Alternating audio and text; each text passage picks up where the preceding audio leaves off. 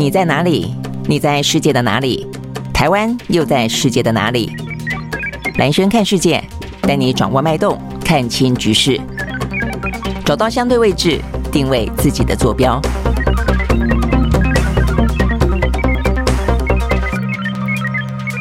好，欢迎收看今天的兰轩看世界啊。好，那今天呢，兰轩看世界还是一样啊。这个就是聚焦的，除了这些呃国际金融之外啊，那这国际金融的部分呢，包括了英国啊。这个英国我们在今天呃兰轩时间了啊。这我们第一个小时的话呢，在谈到《经济学人》杂志的时候，呃，《经济学人》杂志的封面故事之一啊，就是呢讲到的英国首相呢特拉斯啊，他针对呢呃这个要救哦、这个英国的经济呢，寄出了一个很大规模的减税方案，但是呢却引发了。呃，这个大家的猛烈的批评，你光是就这股汇市来说，哦，这个呃债市大崩跌，然后英镑哦，这个重贬等等哦，都会看得出来呢，呃，担忧它真的会引发哦这个金融危机。好，那所以呢，早上还在谈到说这个状况哦，非常的严峻。呃，这是我们昨天哦的时候在录《经济学人》杂志的状况，就没想到昨天稍晚，哦，大概在傍晚左右晚上，呃，这个英国首相呢，特拉斯改弦易辙了，宣布呃，这个取消相关的呃，这个备受批评的减税措施了哦，所以呢，整个的状况呢大逆转。呃，今天的话呢，就迎来了欧美股市当中的欢欣鼓舞，哦终于觉得松了一口气啊。目前看起来真的可能会酿成危机的哦。那么一个英国的金融危机呢，因此啊，有点像是。暂时拔除了隐性了啊，所以这个部分呢会是一个蛮重要的重点。那再来的话呢，呃，北韩又发射飞弹了，所以呢，等于是在俄乌战争啊，目前正在焦灼。然后呢，因为呢，俄罗斯举行了入俄公投，并吞了乌克兰的领土这件事情呢，双方还在啊，这个新进入新一个紧张的态势。就没想到趁这个机会啊，呃，这个金小胖又发射飞弹了，十天之内发射了五枚飞弹。呃，所以呢，这最新的状况呢，连日本首相安田呃，这个安田文雄他们都已经宣布啊，要。要求呢，日本的国民去躲警报哦，所以呢，这样子的一个呃飞弹的危机看起来呢有点惹恼了哦，这个日本哦，所以呢，日本不但是哦这个状况似乎呢显得相对来说呃气氛哦这个紧绷之外啊，这个也罕见哦这个岸田的怒批哦这个北韩呃觉得他无事生非哦等等啊，我想这一部分都是在今天比较重要的新闻。那当然不用讲台湾哦这方面的话呢，在昨天。呃，这个美国的国防部长啊，呃，他接受了 CNN 的访问，谈到了有关于呢，呃，到底呃、啊，这个美国会不会协防台湾啦？哦、啊，会不会立即呢发生了两岸的呃、这样的一个战火？那他当然是觉得不会了哦、那详细的状况我们待会再来说。OK，好，所以呢，这大概来说是今天啊这个蓝轩看世界的重点。那我们先从呃、啊、这个欧美股市来看起。我们刚刚讲到欧美股市的话呢，在今天表现还不错啊。这个最主要就是呢，呃，英国的减税政策急转弯。OK，好，我们看到呢，从美国开始看起啊，这个在美国，好，道琼呢，昨天呢，马上啊，这个应声上扬了七百六十五点三八点，收在呢两万九千四百九十点八九点，涨幅是百分之二点六六。纳斯达克指数上涨百分之二点二七，另外呢，S M P 五百呢上涨百分之二点五九，呃，再来费城半导体，半导体呢涨了百分之三点七六，好，所以呢，这个美国股市呢都是上扬的。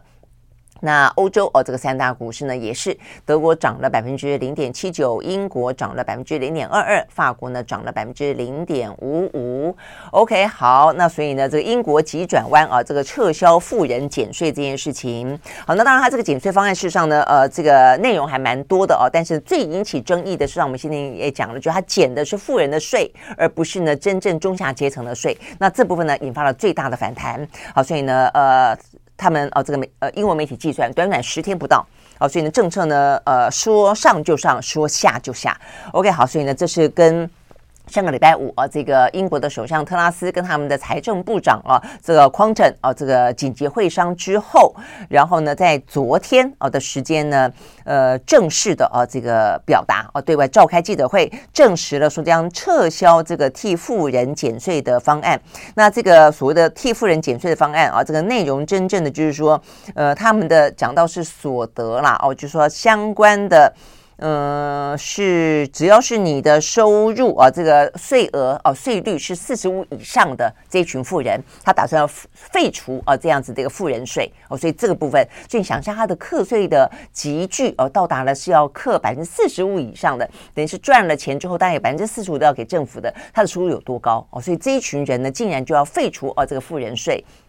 那他的说法当然是说我废除富人税啊，因为在过去这些年啊，这一两年疫情啦，呃，通膨啦，呃，这个产业断链啦，实际上也都对这些企业呢造成相当大的经营上的危机。因此呢，我们先呃这个免除他的税，那他们的话呢，如果赚钱，一定可以回馈给呃这个消费大众跟员工。那问题是哪知道 会不会回馈给员工，会不会回馈给消费者？而且就算会，可能是一段时间之后了啊。那所以呢，现在马上呃得利的受惠的就是这一群人啊，因此呢引起了非常大的反弹啊，也就是前几天我们讲到了股汇市啊这个重挫的原因。好，所以呢在昨天呃出来啊这个讲话的表达啊这个宣布呢政策大转弯的要取消废除百分之四十五最高所得税税率的呢呃就是他们的财政部长呢匡正他说呢。我们明白了。我们做错了，我们听取建议。OK，好，所以他也表示他不会下台，因为他说现在的呃局势呢非常的瞬息万变啊。他说呢，他担任议呃国会议员多年，倾听民意本来就是政府该做的事情。所以他意思就是说呢，我现在是倾听民意啊，所以我改了，那所以改弦易辙也是很正常的事情，所以不必要为此而下台啊。因为他目前呢，呃，在国会里面的呼声非常的高啊，甚至不只是要匡正下台啊，甚至要要求他。他们正在联署当中，目前来看的话呢，不只是呃英国的国会里面呢，这个下议院反弹的声音非常非常的大，甚至呢有一份联署书啊，是由呃这个议会啊这个发起。发起去联署英国的国民呢，他们呢，呃，有一个是要求重新进行进行大选的请愿书，它的门槛是十万以上。说现在短短几天，十天嘛，啊，这个政策，呃，这个宣布到现在十天左右，十天左右就已经超过了十万门槛，联署要求啊，这个重新进行大选，等于是要把这个呃国会，等于是。呃，新的呃，这个特拉斯他不但是自己本身啊，这个位置岌岌可危，他甚至呢导致整个国会必须要进行重新的改选，哇，所以这个问题很大了。所以保守党，我们昨天还在跟大家讲到说，目前最新的一个民调显示出来，因为这些政策的关系，竟然呢保守党的民调输给在野的呃工党哦，这个大概超过百分之三十几，而且这是呢呃几十年来啊这个单一政党获得这么大的支持度，所以如果这个时候重新进行大选，国会大选。啊、那这个问题已经不是一个特拉斯本身的呃这个去留问题而已，而是整个的英国的目前执政的保守党的国会议员可能都岌岌可危。所以呢，呃，你可以想象到他的政治压力有多大哦。好，就因为一个他错误的政策，好，所以呢，马上看到他急转弯，决定撤销了。也就是，所以先前大家就在分析说，特拉斯哦，他一路走来的从政之路啊，非常懂得观观风向，呃，讲好听一点叫做能屈能伸啊，这个讲难。难听一点的话呢，叫做见风转舵。那但是呢，这个风向如果就是民意的话，就像是这个匡正说的，那我们就是跟着民意转嘛啊。那只是只是说，那十天前呢？十天前你没有听到民意吗？十天前你没有感受到民意吗？哦，所以我觉得政客当然都很会说了哦。但不论如何，呃，错的政策总是比继续硬着头皮做下去来得好，总是呢。还是呢，改弦易辙还是来得对的啊，即便是朝令夕改。好，所以总而言之啊，所以这是有关于呢英国特拉斯啊，他们的首相才刚刚上台入主呢，唐宁街不到十天的时间，他最重要的减税计划被迫啊，在在庞大的国会以及民间的压力底下呢，改弦易辙。OK，好，我想这这对于英国的政坛来说，这个对特拉斯的。呃，主政的前途来说是一个非常大的呃意义哦，非常大的一个教训。那我想，对于任何的一个政治人物来说都是这样啊、所以呢，他自己的。呃，政策啊，他可能觉得他讨好了一群人啊，但是当他呢，呃，在他的小圈圈里面得到了这个选票，当他真正要去服务全国的人民的时候，他是不是真的符合全国人民多数人的需求？我想这是蛮重要的啊。所以，OK，这是呃有关于英国啊这个最新的状况。好，所以呢，这个英国的减税政策法夹弯，呃，换来了啊是这个欧美股市的大涨。好，所以呢这边讲到说道琼呃礼拜一的时候啊这个飙涨，那呃标准普尔啊也。也是涨了很高，他们都创下大概两个月来的最大的单日涨幅啊！那因为先前实在跌太凶了。OK，好，所以呢，这是有关于呃呃这个英国啊这个减税政策急转弯的因素。好，那再来一个的话呢，就是讲到呢这个美国啊，这个目前的通膨跟升息，那呃同样的，我们今天看到这个在《经济学人》杂志当中，他也谈讨论这个话题，也蛮呃给了一个很重要的角度哦。那我看今天的新闻发展确实也都是这个样子，那就是呃你美国单一升息也就罢了啊，但是呢，如果说你全球央行一起升息，同时都采取升息，那么所造成的呃这个经济衰退，可能已经不只是美国自己的问题了，而是一个全球的呃可能的灾难了哦。所以呢，联合国呃他们昨天啊这个特别发出警告，货币政策所引发的全球经济衰退，可能会对于发展中的国家造成特别严重的后果哦。所以意思说，你自己本身可能觉得还承担得起，目前的话呢，美国他们的高度辩论的就是说会造成经济衰退。啊，但是他们认为这个经济衰退承担得起啊，所以呢，愿意付出经济衰退的代价，甚至是一个失业的代价，然后来换取这个通膨被控制嘛，大概是这样的一个逻辑。那中间可能就是要可能一年左右的时间，要是一个逆风前行啊。但是呢，联合国特别强调是说，你觉得还 OK，但是很多开发中的国家。发展的中的国家可能撑都撑不过去啊，所以先前就有过呃，这个国家整个破产掉的啊，要申请的债务重整的都有啊，那所以这样的一个状况的话呢，可能会继续的延烧下去啊，所以呃，这个联合国在昨天呃，算是蛮直接这段时间啊，呃，谈论之外，算是蛮直接的提出一个比较罕见的强力的呼吁，他呼吁呢，美国的联准会暂停升息，制定出新的战略。就主要看有没有新的方法来应应通膨，而不是只有用这个升息，而这个升息的外溢效果呢，造成全球相关的金融动荡哦，所以他呼吁他们暂停升息。好，所以呢，这个话其实讲坦白讲讲的蛮白的哦，也蛮重的。但是呢，呃，美国会管吗？会理睬吗？同一个时间，我们看到呢，这个美国的纽约联准会银行的总裁呃 John Williams 他表示。货币政策到目前为止还没有对于呃美国的经济产生一些。过度的啊，这个不好的影响，所以他支持用持续的升息来对抗通膨哦。所以看起来的话呢，其实坦白讲啊，这个美国嗯，包括现在从不管军事上的、外交上的、经济上，你就会看看得到，他或许会去顾一些全球的利益、全球的秩序，但前提一定是美国的利益跟美国的秩序，所以美国一定要先站稳啊。所以呢，从这个角度看。联合国，我想他他也心知肚明了哦，但是因为状况已经蛮严重了，所以他可能因为这样的关系，才不得不出口而去呃警告而去呼吁。但是呢，美国显然目前看起来还是持续的哦，会用这个。升息的方式吧，来对应吧，啊，那 OK，所以其他国家啊，显然的状况还蛮糟糕的。那这个国际货币基金组织是呃提出一个比较折中性的呼吁，看起来他也觉得啊，这个美国的升息所造成的啊，这个等于是呃殃及池鱼啊，这个对于这个邻国的等于是以邻为祸这个状况确实是有在发生当中，但他并没有用警告的方式啊，像这个联合国一样，他用一个呼吁，他说如果各国政府的财政政策。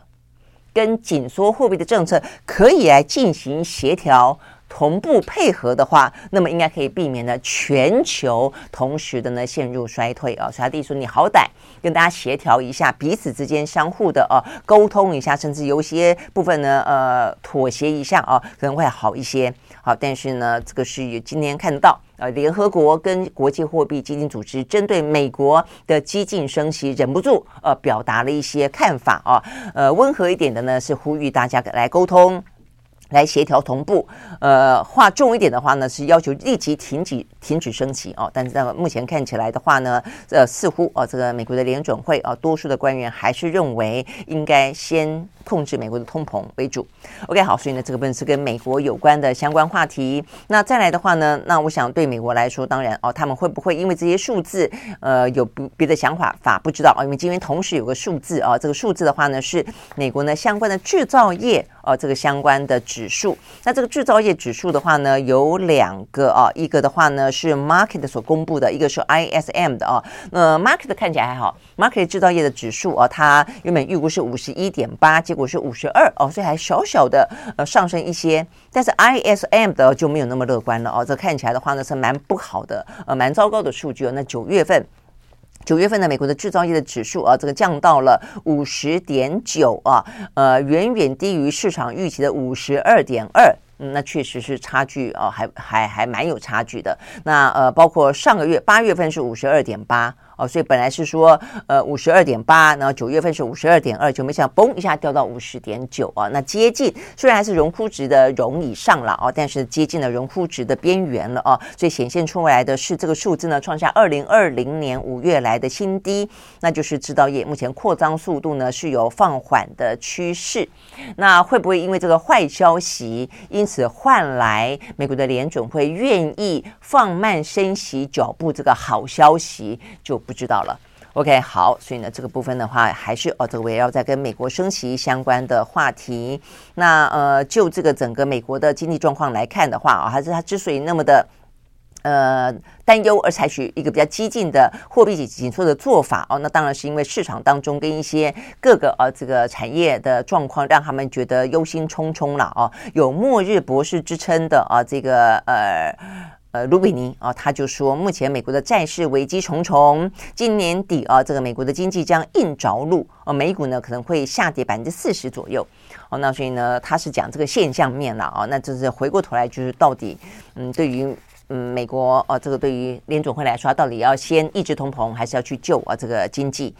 那 OK，所以这个部分，我想现在正在啊这个拉锯当中哦，所以包括连国际之间，而且不只是美国的问题哦，连国际之间都受到牵累啊。我想这个是大家比较关心的。OK 啊，那事实上呢，不只是美国的制造业目前看起来疲软啊，呃，在这一两天啊，很多的国家呢都陆陆续续公布了相关的制造业的指数 PMI 的指数啊。那包括台湾在内也一样啊，所以看起来目前呢都不怎么样哦，都蛮糟糕的。目前整体来看的话哦，这个大概就是印尼、东南亚有一些国家。呃，状况好一点了哦。呃，比方说像是呢，呃，印尼，印尼呢回升到五十三点七。呃，这个追平了今年的最佳纪录啊。那泰国跟菲律宾呃也算是攀升哦，所以东南亚的一些国家的呃表现呢，相较于全球来看的话呢，算是比较好。那亚洲的话呢，中国的经济成成长率也是放缓的哦，但是它最主要是因为疫情呃强力封控的原因。那在亚洲的话呢，台湾哦跟日本这一两天也公布了我们的 PMI 表现也不怎么样啊，都是呢呃往下修的。OK，好，那所以呢，这些部分是亚洲。那另外的话呢，我看亚哦，台湾哦，台湾这个数字的话哦，这个数字还蛮惨的。今这个月九月份的 PMI 指数跌到四十二点二，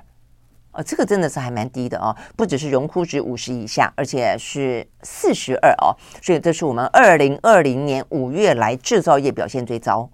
那日本的话呢，也是往下修，但是它好歹哦还有五十点八哦，所以是在荣枯值以上，是今年呃是去年一月以来的最低点。好，所以呢，目前看起来的话呢，这个台湾的制造业状况事实上是真的还蛮疲软的。那欧洲也是，欧洲不用说，这个欧洲呃现在经济状况真的还蛮糟糕的，不管是就呃通膨的角度来看，就这个呃能源危机的角度来看啊。欧战啊，的影响来看都是啊。那这个欧元区九月份的制造业啊，这个是嗯，从四十九点六降到四十八点七啊，所以等于是不断的往下探哦。所以目前这样看起来，九月份啊，这个相关的制造业就是欧洲跟台湾哦，看起来是最惨的。好，所以呢，这些部分的话呢，都是哦。那所以呢，整个的。状况啊，其实呃，受到供应链的打击、成本的上升、可能的断链危机、材料啊，这个呃，资通讯产业，那包括呢，可能的疫情等等啊，其实压力都很大。那么再加上升息哦，我想这就是大家呃认为啊，这个状况实在是很伤脑筋啊，这个雪上加霜的原因。我想这也是为什么联合国呃跟国币国际货币基金组织哦会出来呼吁的原因。OK，好，所以呢，这个部分的话呢是。看到啊，这个跟国际财经比较有关的消息。好，那除了这之外的话呢，有几个个股啊，这个比较有意思的话题啊，呃，来跟大家分享一下，很快的啊。首先的话，我们看到的是瑞士第二大银行啊，这个瑞士信贷，嗯，金船可能会濒临破产。哦，这个话真的这个传出来，因为现在大家对于这个金融哦，可能担心啊，这个升息啦等等啊的引发的这个危机啊，这个债务等等都呃高度的警警觉哦，有点这个嗯风风吹草动的感觉啊。那所以瑞士高瑞信高层立即出来灭火。哦，说呢，他们现在资金状况跟流动性无虞，但是呢，市场还是担心啊，这个雷曼兄弟破产可能引发的金融海啸，呃，状况可能重演啊，这个啊，这个担忧程度到到这样子啊，所以呢，这个瑞士银行呃，在一开盘就大跌了百分之十啊，所以这个跌幅还蛮深的。好，所以呢，瑞银是一个啊，它是。瑞士的第二大啊，这个银行，所以呢，这个影响还蛮大的。那再一个是美国的电动车大厂特拉特斯拉，特斯拉的话呢，我们昨天呃有讲到它的盘后，而且他说它的呃预估它的呃第三季的交车量哦，应该是会很高。那确实哦，这个说三十四万。三千多辆打破历史记录，但是呢，不如分析师的预期啊，所以它的呃股价呢也是大跌，跌了百分之八点六一。好，所以呢，这是呃这个特斯拉。那另外的话呢，美国煤炭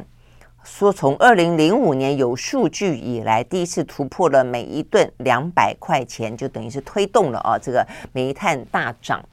这部分看起来让人家有点忧心啊！这个煤炭的话呢，在呃过去因为越来越多的什么再生能源啦、绿能啦，所以基本上来讲，煤炭啊这个基本上是一个比较邪恶的能源啊，被认为。但是呢，现在啊这个随着整个的俄乌战争啦、能源危机啦哦，那呃这个绿能也不是完完全可以那么快的来跟上的时候，现在大家都不得已啊，都都开始很多呢，像德国就是哦，德国就很鲜明的一个。以环保永续为它政策制定啊非常重要的一个核心精神的国家，但连他们都重新拥抱煤炭了哦，所以突然之间呢，呃，煤炭的使用又开始啊这个呃翻红了，所以这实在是有点伤脑筋哦，非常不好的一个状况。我坦白说啊，但是呃相关的煤炭的呃生产大厂啊都股价飙涨，好像我们刚讲这个美国煤炭啊涨了百分之七点一八，OK，所以呢这是让人家非常不安的一个飙涨。当，对他们公司来说是一件好事了啊！但是，我想对于全球的能源使用哦，跟所谓的呃这个全球暖化哦，跟这个极端气候来说，都不会是一个好消息。那再来的话呢，呃，讲到呃环保，讲到健康啊，这个美国的健身器材新创公司呃，这个 Peloton 它蛮多话题的哦。那他这一次的话呢，很聪明啊，他我觉得他这个是蛮聪明的。呃，如果当你啊这个疫情快解封之后到全球去玩的话呢，如果你住的是 Hilton。他在全美国的七呃五五千四百多间的 Hilton 品牌的饭店放进了飞轮跟健身啊室啊，所以呢，呃，就是想办法把他的这个健身延伸到每一个啊，这个他直接去找人啦，不是人来健身房了，他直接去每一个啊可能地方，所以入住了啊这个大饭店啊，这个策略啊一宣布出来之后，要扩大他的营业范围，它的股价呢飙涨了百分之七点七九。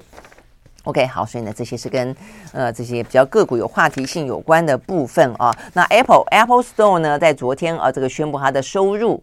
下降百分之五左右，说这是二零一五年以来有记录以来最大的降幅哦。那一般的分析认为说，这一波啊，这个物价飙涨是真的对大家的荷包是有影响的啊。所以呢，大家开始重新呃看看自己的 这个收支的呃这个记账本，到底哪些花费啊是眼前看起来不是那么的需要，可以先去删减的。所以呢，Apple Store 就是你下载那么多的一些应用软体，似乎成为被删减的。呃，目前的啊，这个新的一波，尤其年轻人，OK，好，所以呢，这边随着经济放缓，苹果客户的支出因此可能减少啊，因此他们说他们的 App 啊，这个 App Store 呃收入下降百分之五，OK，好，所以呢，这些是跟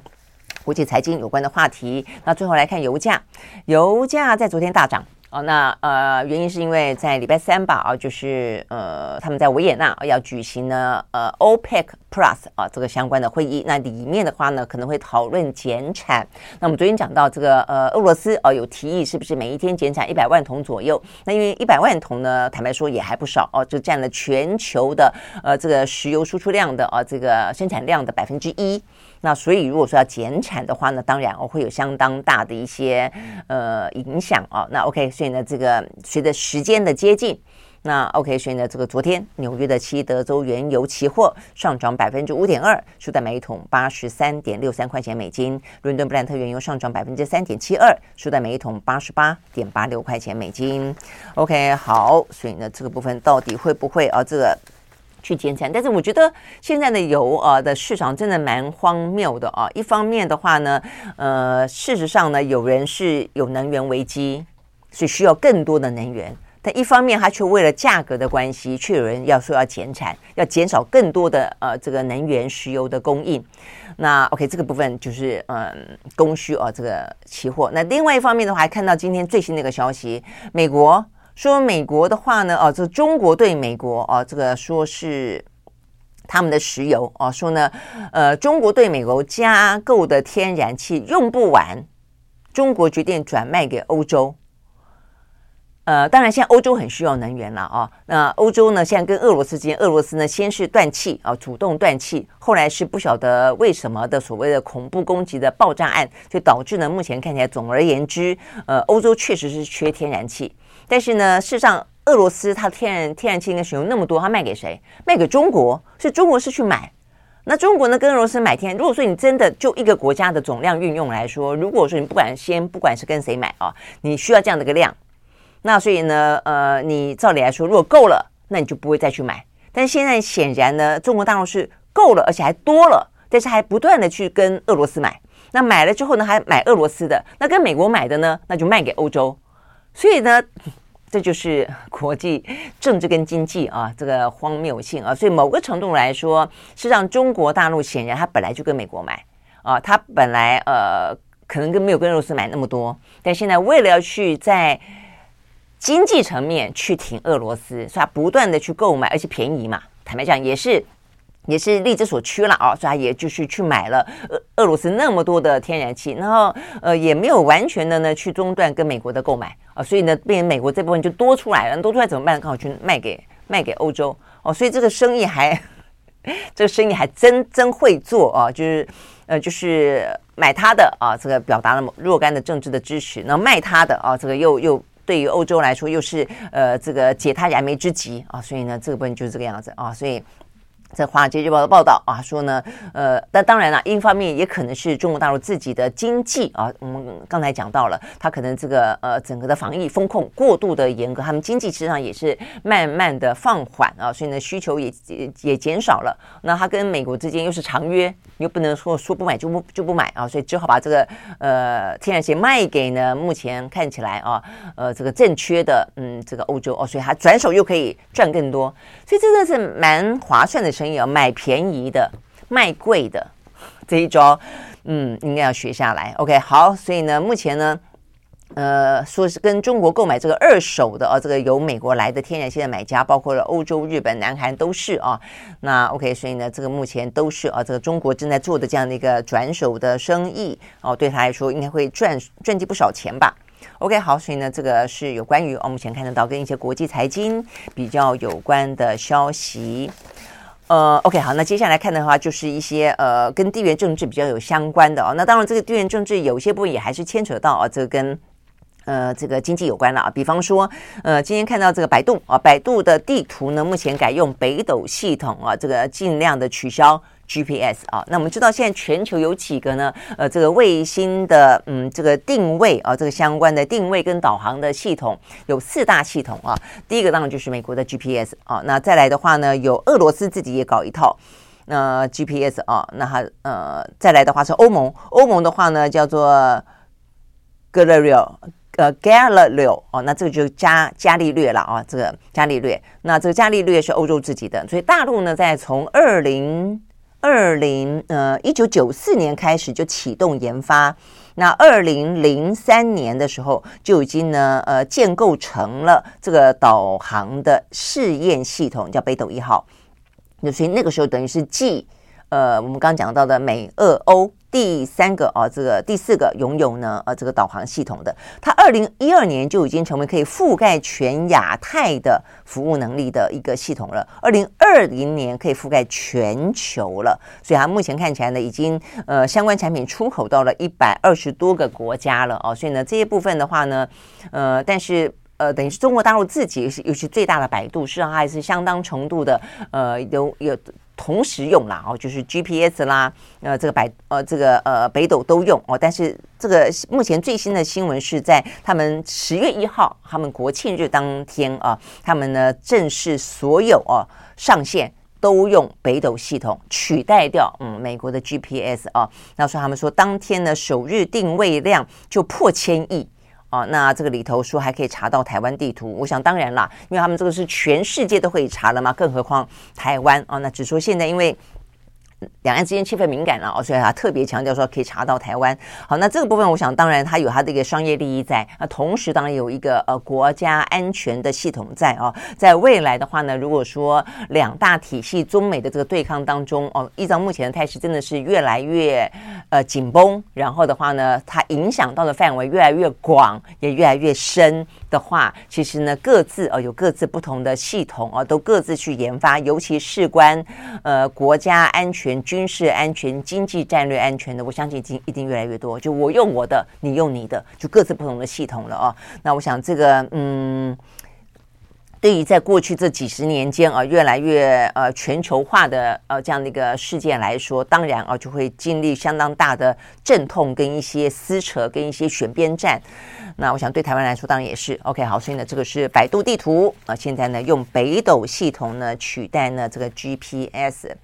OK，好，那再来的话呢，就是地缘政治啊，那当然也就是跟呃美中啊，那是目前美中的话，你可以看得到中的这一块的话呢，可能跟俄罗斯跟北韩啊这个状况也越来越呃，不管是被推进的，还是呢呃他们本身啊这些可能的地理位置也好，他们的一些治国的逻辑也好，比较接近啊。总而言之，目前看起来的话呢，呃北韩啊也在这个过程当中啊角色越来越多，我觉得他也是趁目前这个趁乱吧啊。也呃，你说是刷存在感吗？我认为它中间可能有更多的一些要挟的成分啊，因为毕竟啊，任何一个国家你要同时应对很多的危机的时候，呃，就会有一些疏漏，或者就比较好谈判。我相信对于北韩来说，他是打这个算盘了啊。所以我们刚刚讲到，今天又有一枚飞弹，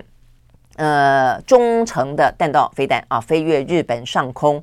OK，好，所以呢，这个日本方面的话呢，已经发出警告啊，要求居民呢立即寻找掩护。那日本的北部哦，还暂停了列车的行驶。目前为止呢，没有，并没有传出任何的人员伤亡，应该不会吧？啊，因为过去就算是有飞越日本，因为以前多半是落在嗯东海，如果有飞越日本上空，也就是越过上空，并没有呃这个触及到本土啦哦，所以照理说应该不会有什么伤亡哦，但是。啊，这个报道当然就特别这样子强调说，这状况有点紧急啊。那所以的话呢，特别强调说，做了很多的一些紧急的啊这样的一个呃警报啊，但是所幸没有造成伤亡。那岸田文雄发表声明，强力谴责呢北韩的行径啊。那 OK，所以呢这个部分说，他目前呢是呃确实嘛，而且他落入太平洋，然后呃目前看起来并没有去。才有采取这个防御飞弹去摧毁了啊，嗯，OK，好，所以呢，这个目前看起来，呃，说落海的地点呢，坠海的地点啊，这个距离日本大概三千公里以上。那这个部分呢，是日本啊罕见的启动了全球瞬间的警报系统啊。那 OK，那要么他们这个寻求掩护。OK，好，所以呢，这个部分呃，看到这个就是这几天我们刚讲十天之内了哦，他发表他发发射了呃五枚飞弹。那在这个之前的话，实际上是贺锦丽啦，贺锦丽呢参加了这个呃安倍的国葬的时候呢，他要去呃南韩，他启程去南韩前，呃金正发发发了一枚，然后呢他去了南韩，然后的话呢谈了一些台海的问题，然后南北韩的问题，然后呢保证了呃这个美韩之间的共同防御，然后呢呃贺锦丽走走了以后呢又发一枚，那所以呢这。等于是在贺锦丽走了发一枚之后的又一枚哦，所以呢，显然的，嗯，这个南南北韩的呃这个气氛呃确实最近呢飞弹发的是比较多。那包括呢这个金正金正恩还特别强调说，我可是拥有核武的哦。这个前几天他特别的强调，然后呢，美国的情报呃单位身上也看得到啊、哦，他们相关的一些核试爆的地点，呃，似乎呢目前看起来的一些。车辆进进出出啊，似乎呢也来的比较多哦。我想呢，这个部分是等于 G 啊，这个俄乌之间，呃，普丁也是在过去的一两个礼拜啊，特别强调说他不。不排除真的有点暗示哦，他可能会动用核武哦。这个话题让突然之间啊，这个全球当中有两个地点，而且坦白讲都都都还接蛮接近啊，这个台湾的这两个地点出现了可能的核危机了啊。OK，好，那在这个当下的话呢，南北韩之间呢还出现哎突然之间断线，因为呢再怎么讲哦，斗而不破。呃，南北韩之间虽然都很紧张哦，但是像是先前的文在寅，他其实不断不断的希望呃南北韩之间能够有自己。己的一个对话的可能性，跟自己的一些嗯沟通谈判啊的的状况啊，那所以其实他们的嗯线路啊，他们的热线实际上都还是存在的啊。那但是现在的呃这个尹锡悦当然是比较亲美的了啊，所以呢他就呃对于北韩哦、呃、就是态度比较尖锐，对于呃中国态度也比较尖锐。OK 好，那所以呢在这个当下啊，但是不论如何都还是维持一个呃不要哦、有任何误判嘛，所以这个热线都还是存在的。好，但是今天的南韩统一部表示，今天早上跟北韩之间的两韩共同联络办公室的例行电话。没办法接通了哦，所以他们现在正在查证到底是不是技术上的问题，或者是呢北韩单方单方面断线。但是坦白讲哦，你你有了这个普丁的例子，你就会非常清楚知道说，他就算告诉你说是技术问题，比方说啊，我们那个呃涡轮机出了问题，所以我们的北溪一号没有办法啊这个正常的供气，那你觉得它是一个技术问题，还是它事实上是一个政治问题？那所以呢，现在呃，南韩的说法说他们正在试图了解到底是不是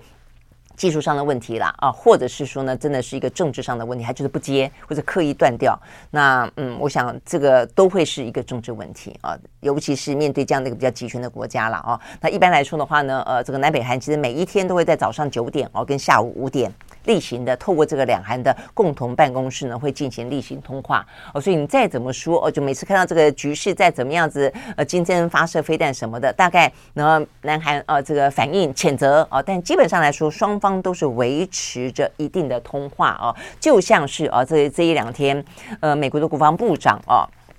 他不是才讲到奥斯汀，他讲到有关于呃这个台海的状况嘛？他讲到这么多，我注意到一点啊，他特别说，其实就在裴洛西呃这个离开台湾之后，因为他昨天讲的重点不是就第一个，他认为台海不会那么快发生呃这个战争了啊，但是他认为确实在裴洛西访台这件事情上面，中国正在利用机会塑造新常态。啊，所以呢，不管是飞的，不管是航行的，都越来越多哦。这个在这个附近啊，这个台湾海附近啊，这个不断的呢在那边围绕着、军巡着等等的啊，那之类的，这是他讲的重点嘛哈。但是即便这个样子，他昨天也特别提到，他说呢，他在裴洛西访台之后，他其实曾经跟中国的国防部长魏凤和通过电话。呃，只是说偷沟通管道不是那么的畅通啊，因为当初呢，裴洛西访台之后，中方单方面是说要终止啊很多方面的接触，包括呢美中高层的对话嘛。那所以，但是在这个之后，呃，这个奥斯汀竟然说他们还曾经有过通话，那我觉得这个就代表，呃，事实上美中之间也还是尽可能斗而不破的哦。那所以奥斯汀他也说，美方将尽。竭尽所能，持续表达希望这些管道能够畅通。他也希望中国能够向前靠一点点，来跟我们美国进行合作。好，所以呢，就是说，你不管讲到啊，这个整个的尖锐的、紧绷的对峙的状况是因美中而起啊，那我们是在旁边跟着啊，这个不管是被卷卷进去哈、被被迫扮演某某某某些角色啊，就他们。因他们而起，但他们也维持了相当程度的一些护栏啊，有很多的一些安全阀啦、护栏啦、沟通啦，所以两岸之间真的不不管怎么样啊，我觉得都要有能够避战的沟通的。你看南北台，你看美中，所以两岸之间到底有没有能力啊去做到这个部分？我真的觉得双方都要啊有有这样的一个足够的冷静跟智慧去做这样的一个。斗而不破，避免而最后擦枪走火的那么一个安全机制，它这个机制一定要被建立起来了哦。OK，好，所以呢，这边是讲到两韩目前的状况。那 OK，我们刚刚讲一个是发射飞弹嘛，啊，一个是。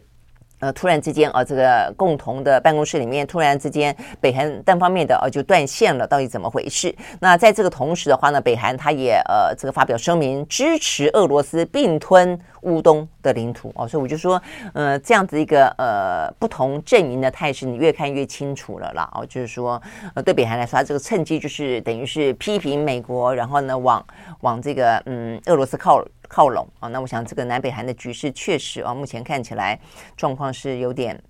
比较紧张的啊，所以呢，这个南韩批评呃这个北韩挑衅的强度升级了啊，那所以呃，包括我们刚刚讲日本岸田嘛，当然也强烈谴责。大概来说，这是目前看得到南北韩啊这个最新的状况啊，这是有关于今天。那事实上呢，在这个南北韩的状况当中，中国大陆也没有完全缺席了哦。那包括我们现在讲到说，这个美韩之间的军演，其实中国方面他们也在那边军演嘛啊。那事实上呢，他们这边也有一些商业利益啊，比方说在今天呃看到这个新闻啊，这个说在东海这个部分有开发天然气，有油田。哦，那所以呢，呃，这部分本来中日啊，先前在安倍的时候，本来有讨论过双方要共同开发这个油田的，就在比较好的时候了哦。但是呃，现在看起来，日本可能往美国又再靠了一点点啊。那所以呢，呃，先前其实安倍也本来像他在呃还在位置的时候，他本来一度想要跟习近平见面的嘛，但一直没见到面。OK，总而言之，哦，那所以现在整个状况情势都出现了一些比较从好转到比较紧张的状况。OK，好，所以针对这个本来还一度说要开发油田的部分，日本发现中国在东海的开发油田，他们有单独的行动了啊，说呃这个天然气的油田窜出火焰啊，研判是正在生产天然气。所以代表是说，中国在东海啊自己去开发它的天然气了，有新的动作啊。所以日本呢，昨天透过外交管道对中国提出抗议。好，那所以呢，代表这个东海啊，不管有钓鱼台的问题，不管有这个共同开发的问题，天然气的问题啊，有可能好的。呃，走向也可能有更糟的走向啊，当然有更多的是一个中美架构底下的印太走向。OK，好，所以呢，这个部分呢是讲到哦，跟这个朝鲜半岛附近东海有关的话题了哦。那接下来就台海了。好，台海的话题的话呢，就是这一两天啊，就是是昨天啊，是是昨天，呃，这个 Austin 啊，这个接受 CNN 的访问的啊。那但是这个内容坦白讲，我觉得没有什么特别新的部分啊，只是说，呃，重点之一就是呢，因为。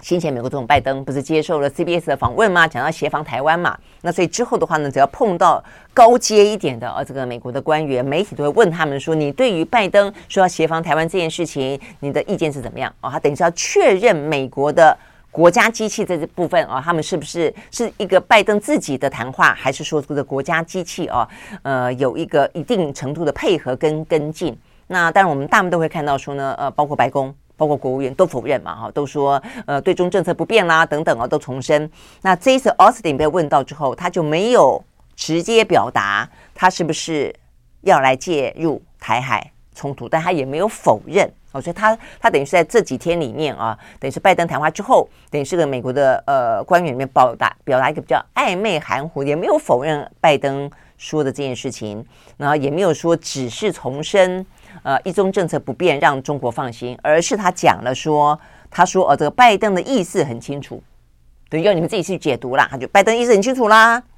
美国已经准备好了啊，要捍卫自身的利益，也要履行对于盟友的承诺。哦，但是呃，这个媒体追问说，那是代表会对台海会出兵吗？他就没有表达意见啊。但是某个程度对我们我们的承诺，他这部分是他重申的啊，所以对我们来说，当然听起来觉得很温暖。但是呢，前面一句话就跟我昨天讲到的，其实美国再怎么做，他的自身利益很重要哦。就他当他为了台湾的时候，一定也是某个程度为了台湾所带来的美国的国家利益。OK，好，所以呢，这部分的话呢是。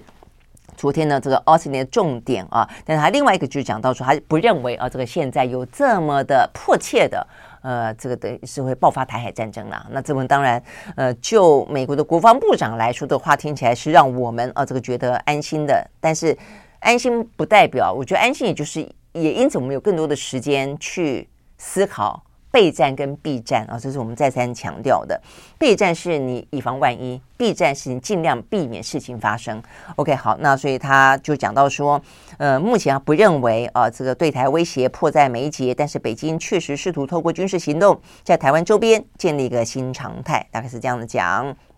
好，那在这个同时，比较也敏感的是呢，在这个时候，在美国登场的是一个第二十一届的美台国防工业会议。哦，那这个工业会议里面，通常来讲会谈到一些军售、军购的问题。那当然会谈到一些台湾对对于台湾来说，如果台海局势变得更加的重要了，而且呢，这样的一个军事战略的呃方针，我们也真的认为应该用一个不对称的作战了。那么这样的一个军事的自我防卫的角度，我们的采采购政策、我们的防御政策、我们的一些战略啊，这个布局，包括呢，美国对我们的协防的可能性等等，都应该要有一些连带的转变才对了哦。那所以这个工业会议。二号到四号举行，就等于是这一两天，然后在 Virginia 举行。那在美国方面的话呢，这一次的层级稍微高一点，国务院跟国防国防部的官员层级都稍微高一点点，大家都什么呃副助理次卿啊，大概这样子一个，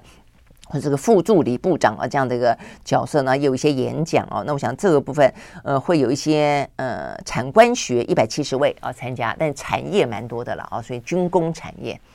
OK，所以我觉得这个里面应该会也会有一些讯息吧，啊，只要不要一天到晚逼着我们买武器就好了。那而且就算买，就买我们需要的，呃，就好了啊。所以这个还是很重要的。OK，好，所以呢，这个部分的话是讲到呢两岸啊，这个台海之间。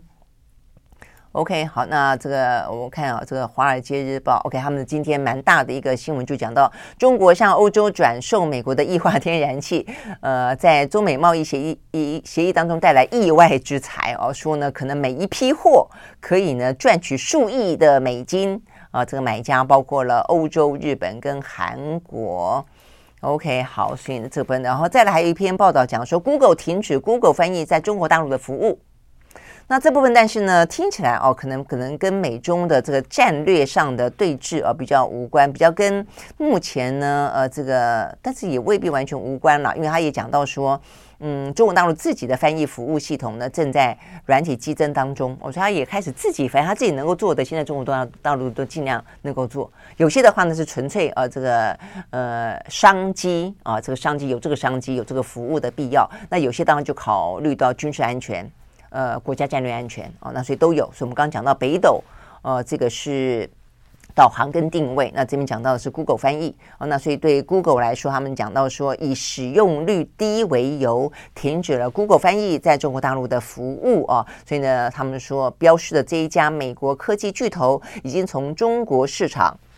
一退再退。哦，所以呢，包括像是搜寻早就退了啦，搜寻他们现在在什么百度啊，哦，什么东西都都很夯，什么新浪啊，那呃，其他就一退再退啊。所以当当所有的事情就是军政府跟政府的都没有往来了，军事的都已经划分了，国家安全都已经各自保有了，但是连商业的也都开始呢，呃，这个泾渭分明的时候。这种时候，当然就会是另外一种世界的局面啊，也就会是当你要一旦发生战争的时候，比较没有后顾之忧的时候啊。所以我觉得这个倒有好有坏了，就像是两岸之间本来说，如果这个商业往来很频繁的话，你你中有我，你中有你，可能就会避免啊这个战争，就大家可能会先思考一下，因为你既然如果一打，对你也有害，对我也有害。但是如果说，我觉得两岸之间比较不一样的地方在于说，如果当他放进了民族情绪跟所谓的中国梦在里面的时候，他即便对自己有伤，他也要呃咬着牙打下来的时候，这个就已经是另外一个话题了啦。哦，那否则的话，其实照理说，呃，全球啊这样的一个呃。就是互补，然后呢，共荣当然是一个最好的局面啊。那先前其实呃，中国大陆在过去一段时间，呃，本来大家认为说，呃，商业当中可以避掉意识形态跟政治当中的呃这些干扰哦，但是后来大陆片面的什么石斑鱼啦、凤梨啦什么，我觉得这边也相当程度的伤害了我们刚讨论到这种逻辑哦，就是如果说你说这个商业的往来。呃，跟互补共荣，事实上呢是避战的一种方法的话，间接避战，但显然的看起来，呃，它并没有避掉政治的哦、这个口水战跟你采取的这些做法、哦，所以这个部分事实上，两岸的状况为什么越来越恶化？我觉得民连包括连民间的气氛啊也有所转变，也是因为这样的关系啊、所以这些部分都其实都是蛮全球目前这种呃这个。地缘政治啊的状况都是蛮蛮往蛮往一个比较尖锐不好的方向去发展的。OK，好，那最后一个话题是诺贝尔经济啊，这不是经济是医学奖啊。这个接下来当然大家很关心和平奖了啊。和平奖，嗯，你说会不会是泽伦斯基？但一般来看，我看过去啊，这个诺诺贝尔和平奖多半是颁给创造和平的人。而不是说啊，你是一个战争当中的领袖，我就颁给你啊。如果这样的话呢，像丘吉尔啊，哦，这当初什么小罗斯福啊等等，都应该会是拿到和平奖。就你得要对和平有贡献。那 OK，所以从这角度讲，可能到底呃诺贝尔和平奖呢奖落谁家，大家还是会蛮好奇的哦，会猜个几天。那昨天的话呢是诺贝尔的医学奖，那这次医学奖比较特别，是他第一次颁给一个演化人类遗传学家啊、哦，这是一个瑞典的遗传学家，他研究出的是呃我们现在人类基因当中存有蛮多古，像什么尼安德塔人的基因啦，呃，另外的话呢还有一个是。嗯，这个是反正一个很好玩哦。这个在亚洲叫丹尼索瓦人的基因啊，就是欧洲人里面呢比较多的是智人跟尼安德塔人的基因，那亚洲人里面比较多的是智人跟尼安德塔人跟丹尼索瓦人的基因。那这个基因呢的存在与否啊，会影响到这位啊，这位叫做呃 Pablo 的啊这位科学家，他的研究会发现说，呃，有些你因为有尼安德塔人的基因。你叫你会比较呃容易确诊，然后呢，有些另外一段的基因段落，如果你拥有这个尼安德塔基因，你会比较不容易感染重症 哦。所以，但是有好有坏啊，但是就就蛮蛮有意思的。OK，好，所以由他获得。OK，好，所以呢，这是呢有关于今天啊这个国际新闻当中呢比较重要的。那回过头来看台湾，我觉得台湾今天有个新闻实在是呃太夸张了哦，我觉得蛮蛮重要、蛮值得说的，那就是。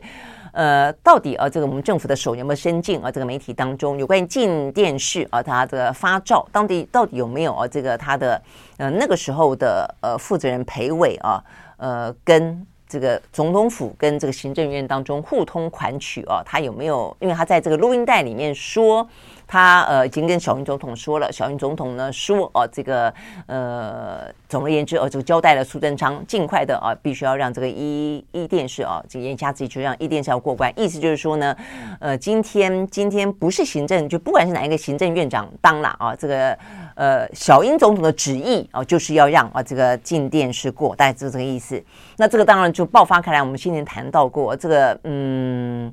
这真的是政府民进党的手啊，这个伸进了呃这个媒体啊，所以他完完全全推翻了、否定了他过去批评国民党的部分，而且呢创下了现在呢所谓的一个民主国家言论自由跟民呃媒体自由是不容干涉啊这个部分，就他嘴巴说的跟他做的完完全不一样。好，所以呢显然的事情大条了啊，所以呢昨天裴伟啊在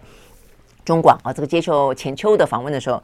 他讲的话真的是太匪夷所思了啊！这个真的是个大新闻。他说，他说录音带里面讲，他本来第一时间说这个录音带被被变造，但是问题是，呃，后来才知道说他是两个小时完完整整，哦，所以没有所谓的变造的说法哦。所以呢，裴伟他就不再说变造这两个字。他说啊，是我碰轰，我说过头了啊。他说呢啊，有讲到什么总统啦、行政院，他说是我说过头了。我的目的呢是要安抚我们的股东，因为他们都对于没有拿到执照很焦急哦，所以呢，我要安抚他们。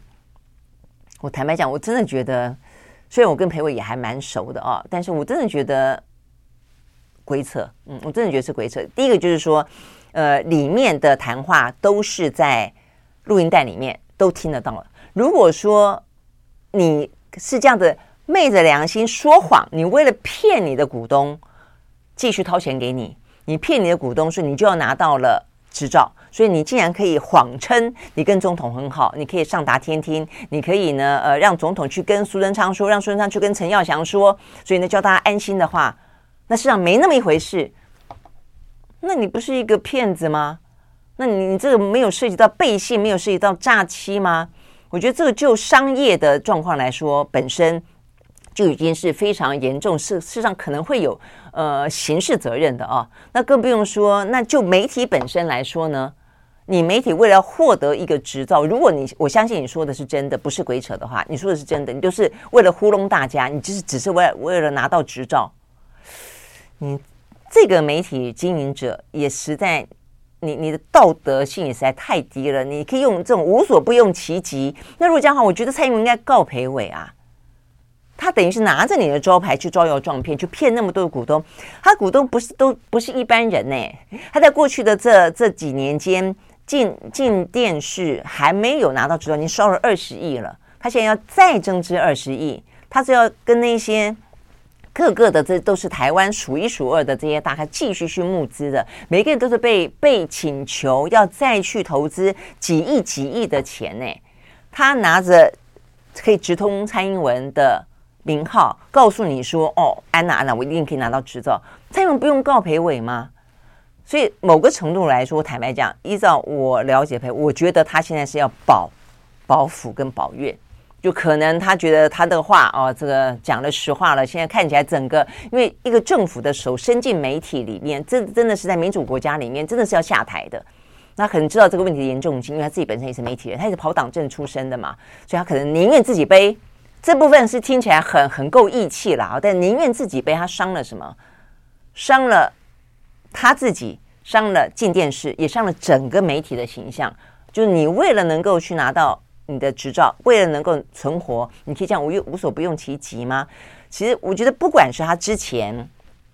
呃，为了拿到执照去跟府方这样子的，呃，我认为的呃这个实情，就是让府的手伸进他们的媒体当中，或者他现在说没有伸进来，这是我在骗股东。两种角色，我认我认为都是错。所以一错再错哦，所以为了先前的错，然后再讲了一个，我觉得是一个谎言哦，这个听起来真的很、很、很不成逻辑啦哦。那因为呃，这个陈娇华就是时代力量的立委也说了，他不只是在呃这个录音带里面这样讲，他在去年底的时候也是因为呃股东很焦急吧，他还发 Line。他还发赖告诉告诉啊，这个他的股东们说，所以这是陈椒华昨天最新的。他说，要不然你说这个录音带是你碰轰，那你不要告诉大家，你去年七月十六号，你用赖告诉你的大股东说，我们已经将情况向府院抱怨过了，要他们给 NCC 压力。那么，那这个也是假的吗？这个也是你在碰轰吗？这次也是你在说过度了吗？所以我是真的觉得哦。就是当你跟恶魔交换灵魂的时候，你你你做了错事，不断用更错的事情去圆、去修改的时候，状况只会越来越糟。而且呢，回过头讲，我觉得媒体呃的尊严、媒体的专业啊、跟媒体的自由是一件事情。府方对于自己权力的自我节制是一件非常重要的事情。你当初这样的批评过去的威权的国民党，你自己本身在这样的一个更加民主的时代，你的手伸的。更深更广，而且呢，还会用这种方式啊？你说裴伟是自己想的，还是有人教他？有人这样希望他？我不知道啊。总而言之，这出戏，这出权力滥权的戏，我觉得是越演越难看了啊。OK，好，所以呢，这是有关于今天男生看世界，我们明天同一时间再会，拜拜。